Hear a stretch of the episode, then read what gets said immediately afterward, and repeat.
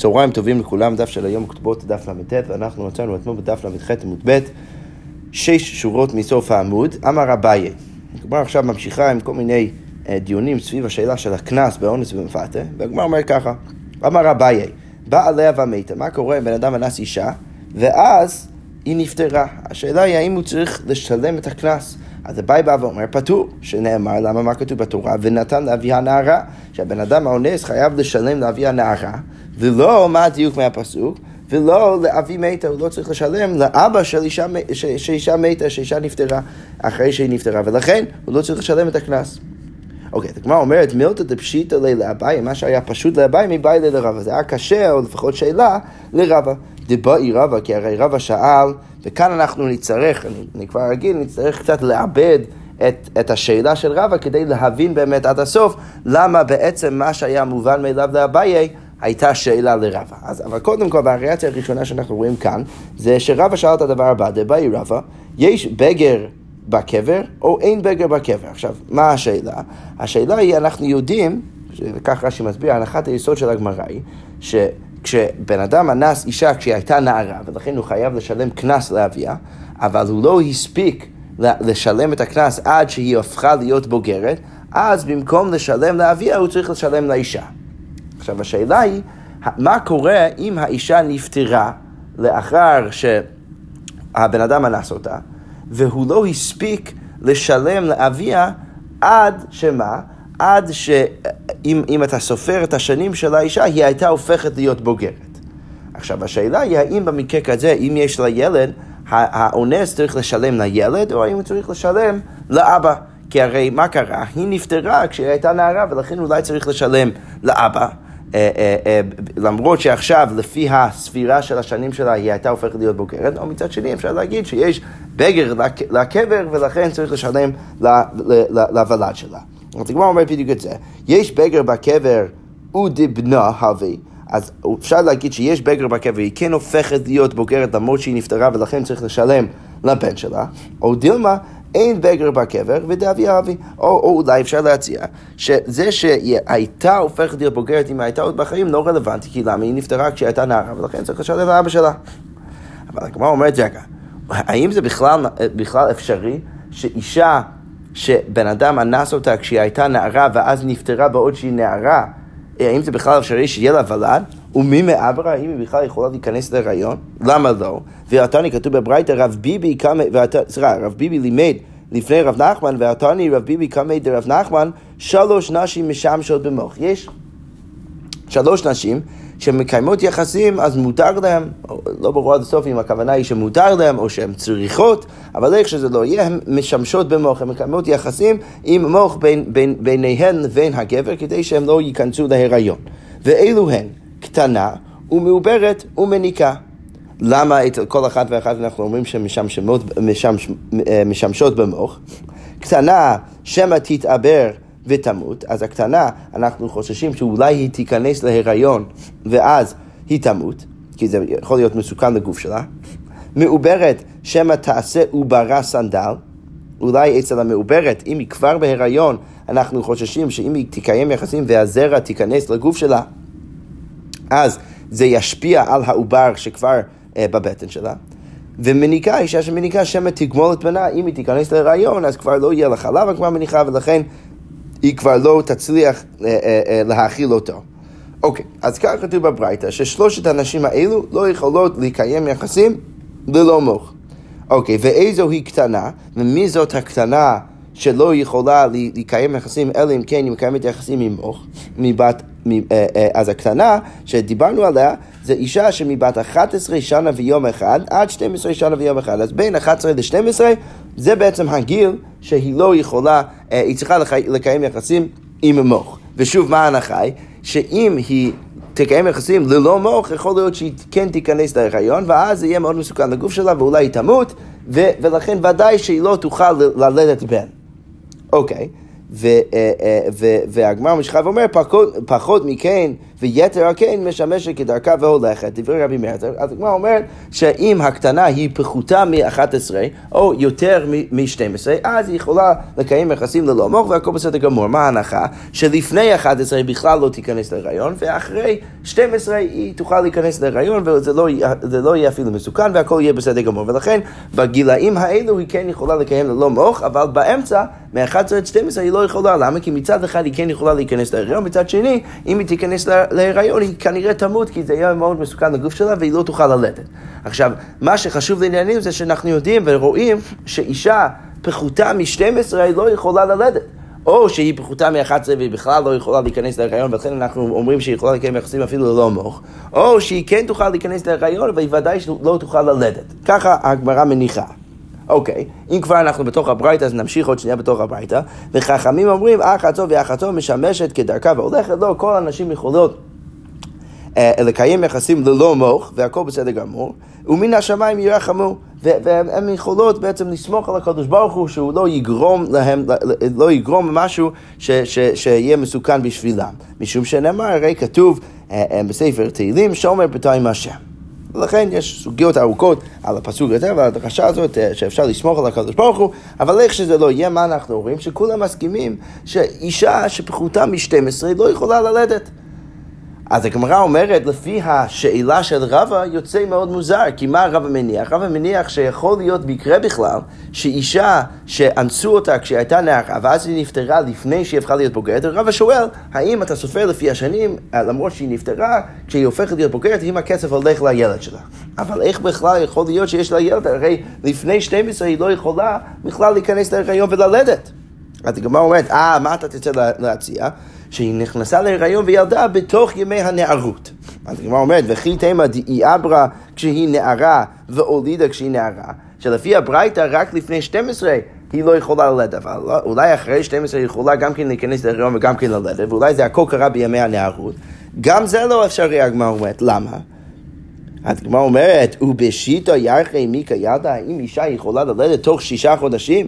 והאמר שמואל, אין בין נערות לבגרות אלא שישה חודשים, הרי שמואל אמר שאין... ימי, הנערות זה רק שישה חודשים, זה רק מ-12 עד 12 וחצי, אז ודאי שהיא לא תוכל להיכנס להיריון וגם כן ללדת בתוך אותם הימים. אז הגמרא אומרת, אין סיכוי שהיא יכולה ללדת. ושוב הגמרא מציעה, אה, וכי תימא, אולי מה אתה רוצה להגיד? בציר הוא דלקה, בציר הוא דלקה, התפי איכא, אולי אתה רוצה אולי להציע שמה הכוונה של שמואל שהוא בא ואומר אין בין נערות לבגרות אלא שישה חודשים, שהכוונה של שמואל זה להגיד שאין פחות משישה חודשים, אבל יכול להיות שימי הנערות יהיו יותר משישה חודשים. אולי אתה תצא להציע ככה, ואז באמת זה יפתור לך את הבעיה, ואתה יכול להגיד שהיא באמת נכנסה להיריון וגם כן ירדה תוך ימי הנערות. גם את זה אי אפשר להציע. למה? כי מה הניסוח של שמואל? אין בין נערות לבגרות אלא שישה חודשים. שזה משמע מזה שמה? שלא יכול להיות יותר מזה. אין אלא. יש רק את הכמות הזה ולא יותר. אז הגמרא אומרת בדיוק את זה, האלא כמראה, הוא אומר אלא שכמובן אומר שלא יכול להיות יותר משישה חודשים.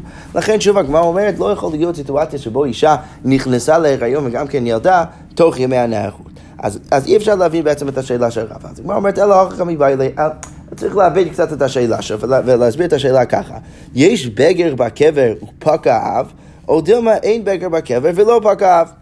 אז הגמרא אומרת שהשאלה החדשה של רבא זה לשאול ככה, האם כשהאישה, בדיוק אותו מקרה, חוץ מזה שאין לה ילד במקרה הזה.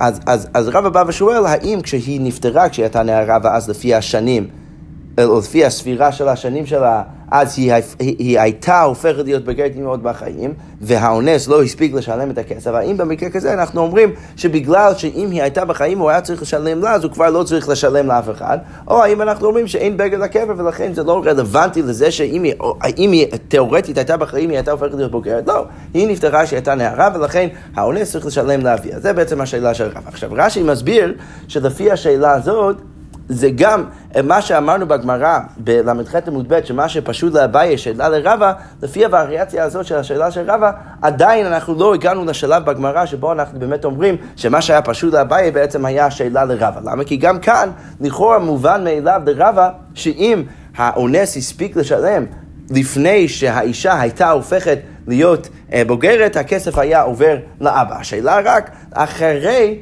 ש... שתאורטית היא הייתה הופכת להיות בוגרת, האם הוא כבר לא צריך לשלם או עדיין צריך לשלם. זה בעצם השאלה של רבא. אז, אז לפי הווריאציה הזאת, זה לכאורה ברור שרבא חולק על הבית, והוא בא ואומר שאם היא עוד הייתה נערה, למרות שהיא כבר נפטרה, הוא כן חייב לשלם לאבא. אוקיי.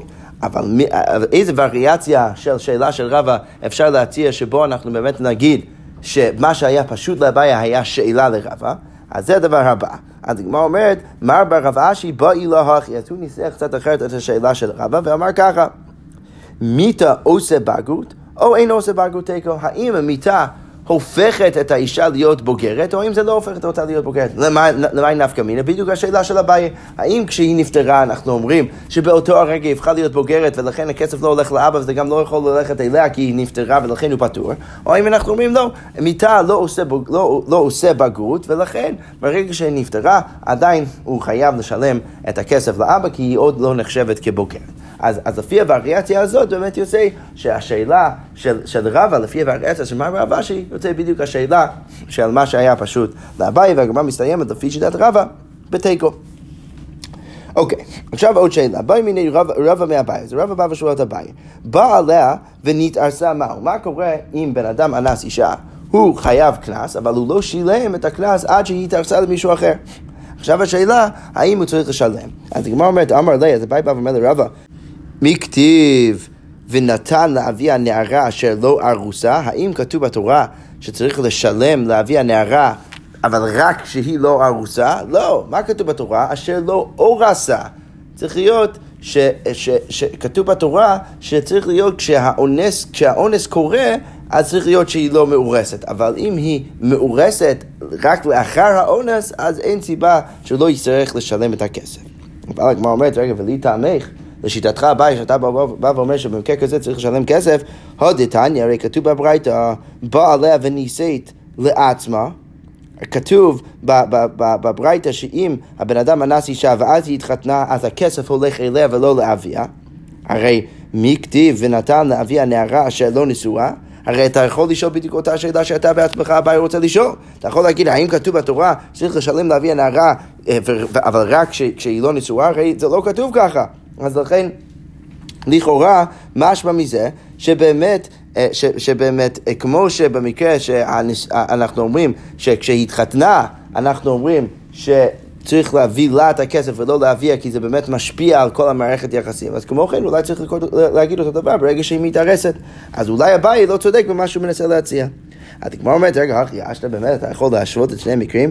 הותם לגבי הנישואין, הואיל ובגרות מוציאה מרשות האב ונישואין מוציאים מרשות האב, כמו שאנחנו יודעים שגם בגרות מוציא אותה מרשות האב וגם נישואין מוציאים אותה מרשות האב, אז יש את ההקבלה בין בגרות לבין נישואין, אז אפשר ללמוד מבגרות הנישואין מה בגרות באה עליה אה, ובגרה לעצמה. כמו שאצל בגרות, אם הוא אנס אותה כשהייתה נערה ואז היא הפכה להיות בוגרת, שאז היא צריכה לשלם, אה, הוא צריך לשלם ישירות אליה ולא לאביה, אז כמו כן אנחנו נגיד אותו דבר לגבי הנישואין. אב נישואין בא עליה ונישאת לעצמה, אז גם כן אצל הנישואין אנחנו נגיד אותו דבר שצריך לשלם את הכסף אליה ולא לאביה.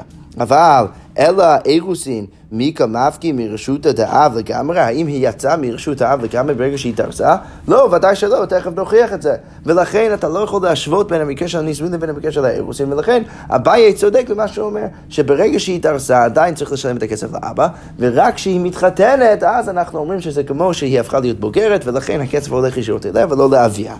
אוקיי, מאיפה אנחנו יודעים שבאירוסין היא לא יצאה מרשות האב לגמרי? התנן הרי כתוב במשנה, נערה המאורסה, אביה ובעלה מפרים לנדר. עדיין יש לאביה כוח יחד עם הבעל כדי להפר נדריה, ולכן אפשר ללמוד מזה. שבאמת, אה, ודאי שאנחנו נגיד שהיא לא יצאה לגמרי מרשות האב, ולכן הכסף עדיין הולך לאבא שלה. אוקיי, עכשיו אנחנו נמשיך עם המשנה הבאה, והמשנה אומר ככה: המפתה נותן שלוש דברים. אז בן אדם שמפתה אישה, שזה שוב, זה הפרשייה בספר שמות, שמדובר שם על בן אדם שמפתה אישה, זה לא אונס, אבל זה כן אה, בן אדם שבא ומנסה דרך פיתוי אה, אה, לשכנע אישה אה, לקיים איתו יחסים. אז במקרה כזה, הוא צריך לתת לה שלושה דברים. מה הוא צריך לשלם? אז עוד, עוד שנייה אנחנו נגדיר אותם. והאונס, ארבע האונס, צריך לשלם ארבעה דברים. אז המפתה נותן בושת ופגם וקנס, אז הוא צריך לשלם גם איזשהו סכום אה, אה, עבור הבושת שהוא גרם לאבי הנערה וגם כן לנערה עצמה. הוא צריך לשלם גם כן פגם, ש, שהוא בעצם פגם פיזית את הגוף שלה בזה שהיא כבר לא בתולה, ואולי זה מוריד את הערך שלה בשוק, ולכן הוא צריך לשלם לה כסף, וגם כן אה, הוא צריך לשלם את הקנס, כמו שכתוב במפורש בספר שמות. אוקיי, מוסיף עליו האונס, שהאונס גם כן צריך לשלם עוד דבר רביעי שנותן את הצער. אנחנו מניחים שאצל האונס יש צער לאישה, רחמנא ליצלן, ולכן הוא צריך לשלם גם את זה.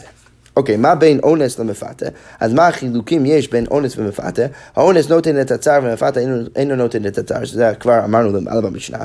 וגם כן האונס נותן מיד, אז האונס צריך ודאי לשלם את הקנס תמיד, והמפתה לכשיוציא.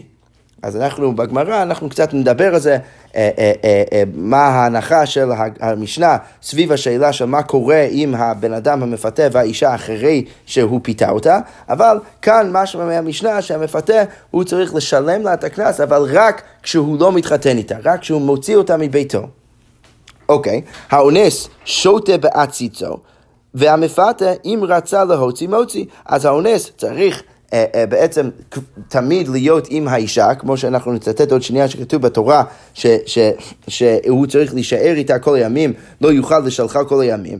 אז, אז, אז, אז המשנה אומרת שזה איזה, איזה לשון נקי שהוא שותה בעציצו, הוא צריך להשתמש בעציץ שהוא, שהוא uh, בחר בה, לא משנה מה הסטטוס שלה, הוא תמיד צריך להיות איתה, הוא לא יכול לגרש אותה, אבל, אבל המפתה אם רצה להוציא מוציא הוא יכול לגרש אותה.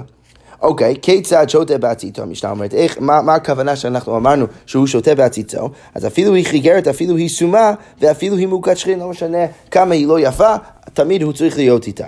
אוקיי, נמצא בערווה, אם הוא מצא איזה משהו ש...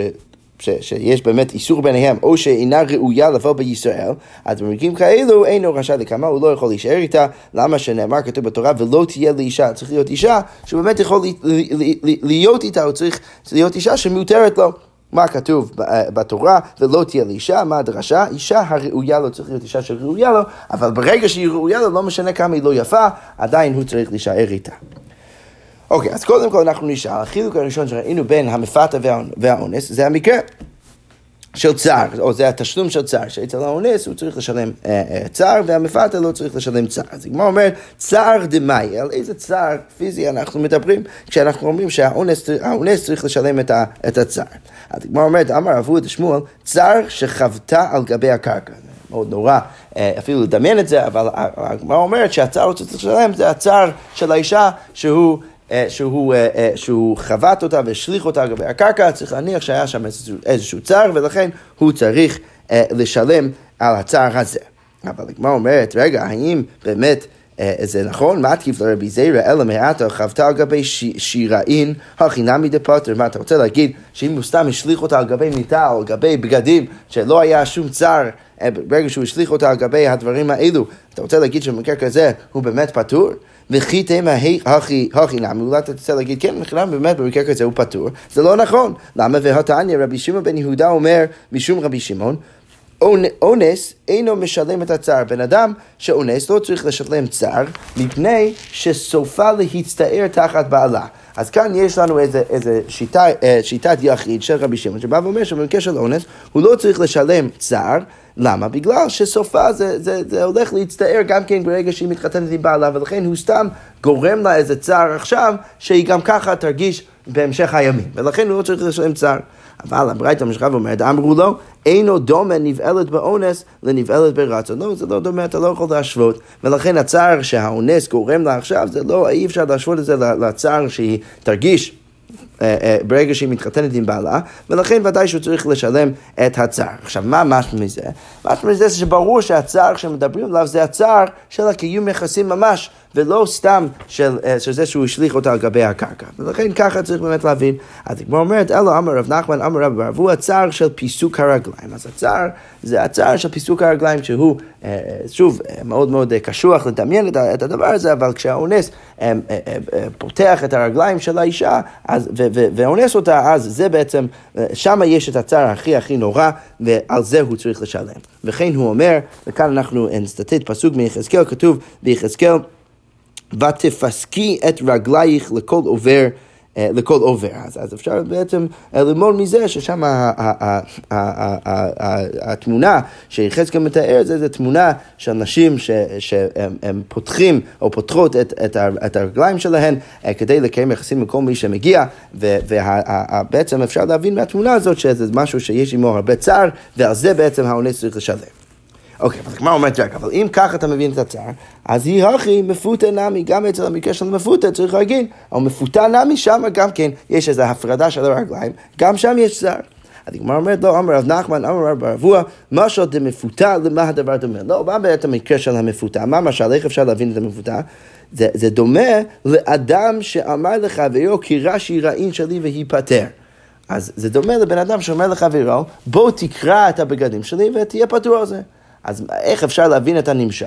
אז משמע מכאן שהנמשל הוא שהאצל המפותה היא בסוף הסכימה לזה, ולכן ברגע שהיא הסכימה לזה אפשר להניח שכבר אין אותו הצער שקורה כאן, ולכן הוא לא צריך לשלם על הצער. אוקיי, הגמרא כאן בסוגריים אומרת, רגע, לפי המשל שלך, משמע שבנמשל זה באמת הכסף של האישה שהיא יכולה פשוט להגיד, בוא תקיים איתי יחסים ותיפטר מהכסף.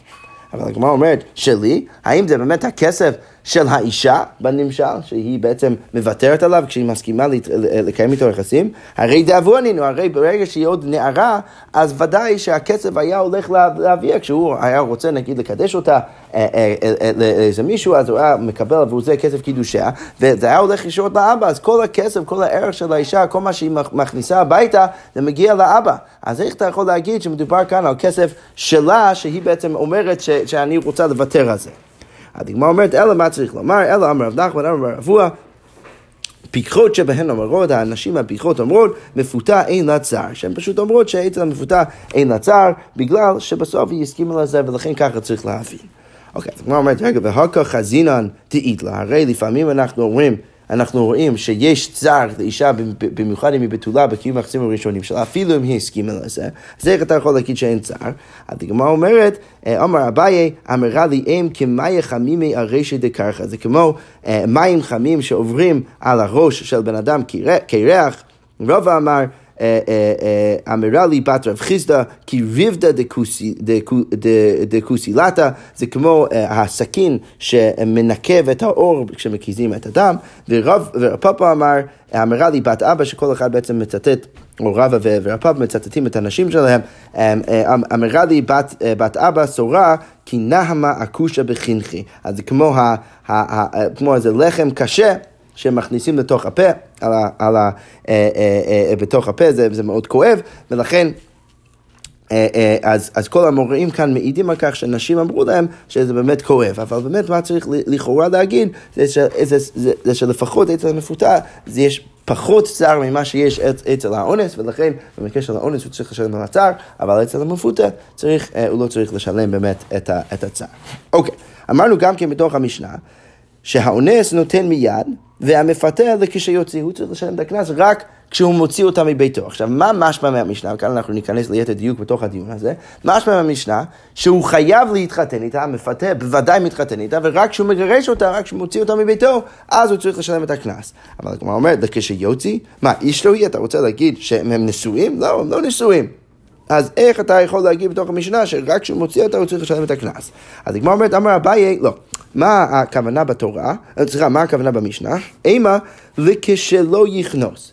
אם הוא לא יתחתן איתה, אז הוא יצטרך לשלם. וכאן אנחנו כבר פותחים את החלון הראשון ורואים את התמונה שיש כאן בהבנת חז"ל של הפסוקים. שחז"ל באמת, כפי שאנחנו נראה במפורש בהמשך הדף, חז"ל מניחים שאצל האונס, האונס הוא ודאי צריך להתחתן עם האישה, אלא אם כן הם לא רוצים.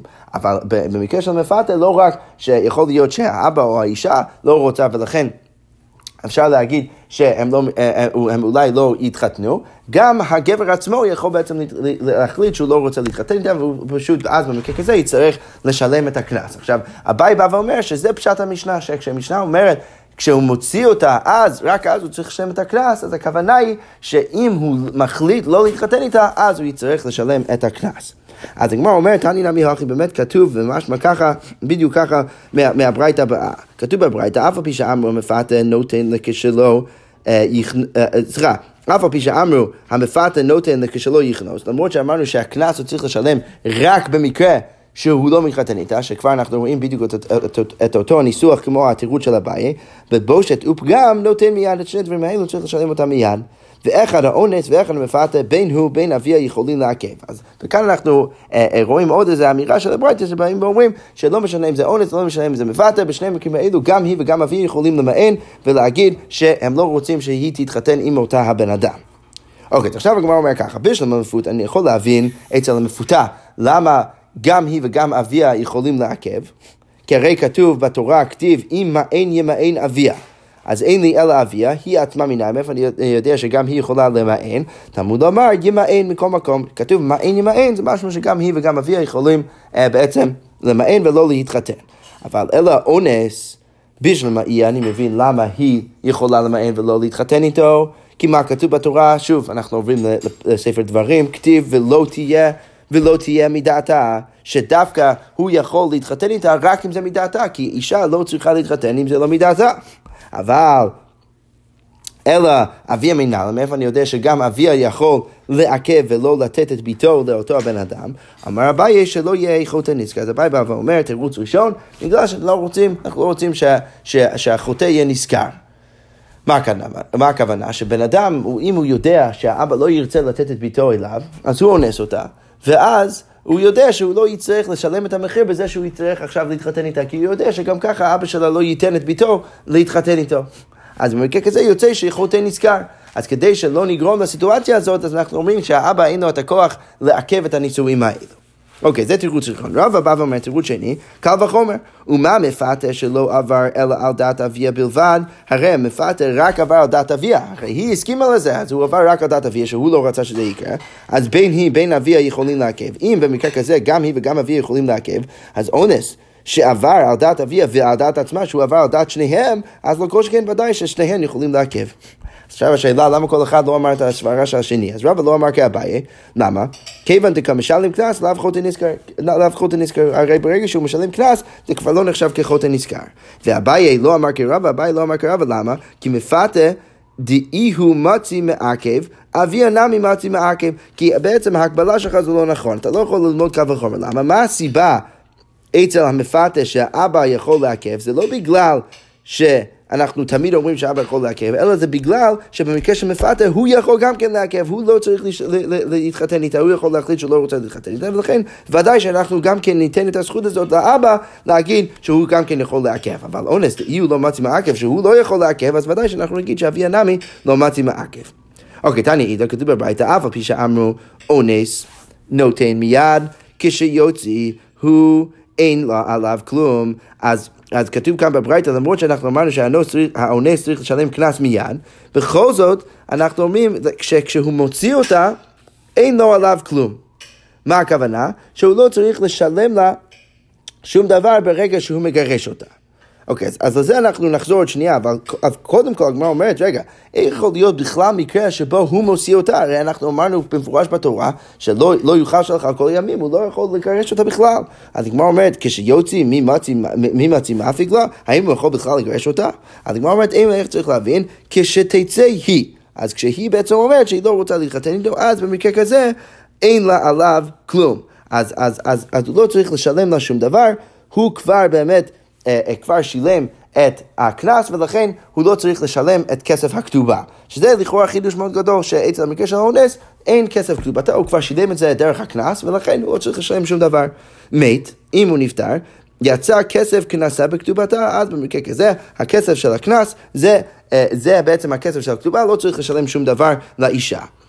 על כל זה דעת הנקמה, על זה חולק רבי יוסי ברבי יהודה, ורבי יוסי ברבי יהודה אומר, יש לה כתובה, לא, יש לה כתובה מנה, יש לה כתובה כמו אמנה, ודאי שלא יכול להיות שאישה נשואה בעם ישראל בלי שיהיה לה כתובה. אוקיי, אז עכשיו השאלה, במה כמפלגים, מה בעצם המחלוקת בין תנא קמא סלש רבנן ורבי יוסף ויהודה, ששוב, חכמים, תנא קמא בא ואומר שבמקרה של אונס האישה אין לה בכלל כתובה, ורבי יוסף ויהודה בא ואומר, לא, היא בטח שיש לה כתובה. כמו אומרת רבנן סברי, תימא מאי תרקינו רבנן כתובה, למה חכמים תיקנו בכלל כתובה? כדי שלא תהיה קלה בעיניו להוציאה, אנחנו רוצים שהיא לא תהיה קלה בעיניו להוציאה. אם הבן אדם, הגבר, יצטרך לשלם כסף, אם הוא רוצה לגרש את האישה, אז הוא לא תמיד יעשה את זה בקלות. ולכן, ולכן, ולכן מה אנחנו נגיד? כאן, במקרה כזה, במקרה של האונס, אם מדאורייתא הוא לא יכול לגרש אותה, אז אין שום חשש, אתה לא צריך כתובה, כי אתה כבר לא צריך את הנימוק. אז זה בדיוק מה שהגמרא אומרת, האם, מה, מה בכלל הטעם שתקינו רבן הכתובה כדי שלא תהיה קלה בעיניו להוציאה, והא לא מתאימה בגלל, וכאן גם ככה הוא לא יכול לגרש אותה ולכן הכל בסדר גמור. רבי יוסף ביהודה סבר, מה הוא יגיד? הנמי מצער לה עד דאמרה היא לא בעינך. לא, מה הוא בכל, בכל זאת יכול לעשות? הוא יכול פשוט לצער אותה ולהיות ממש רע אליה כל הימים, עד שהיא בכלל תגיד שהיא רוצה לגרש אותו, שהיא רוצה גט ממנו, היא רוצה שהוא יגרש אותה. עכשיו, עכשיו, רבי יוסי רבי יהודה בא ואומר, לא משנה אם מדאורייתא הוא לא יכול לגרש אותה, הוא יכול בעצם להכריח אותה להגיד שהיא לא רוצה להיות איתה. ולכן, אם זה בכלל אופציה שהוא יעשה דבר כזה, אז ודאי שעדיין צריך לחייב את הקנס, אה, סליחה, עדיין צריך לחייב את הכתובה, ולמרות שמדאורייתא הוא לא יכול לגרש אותה, עדיין צריך איזשהו סכום מסוים של כסף שהוא יצטרך לשלם כדי למנוע ממנו אה, אה, להגיע לסיטואציה בתוך הנישואים שלהם, שהיא באמת תרצה כבר שהוא יגרש אותה. שכוייח.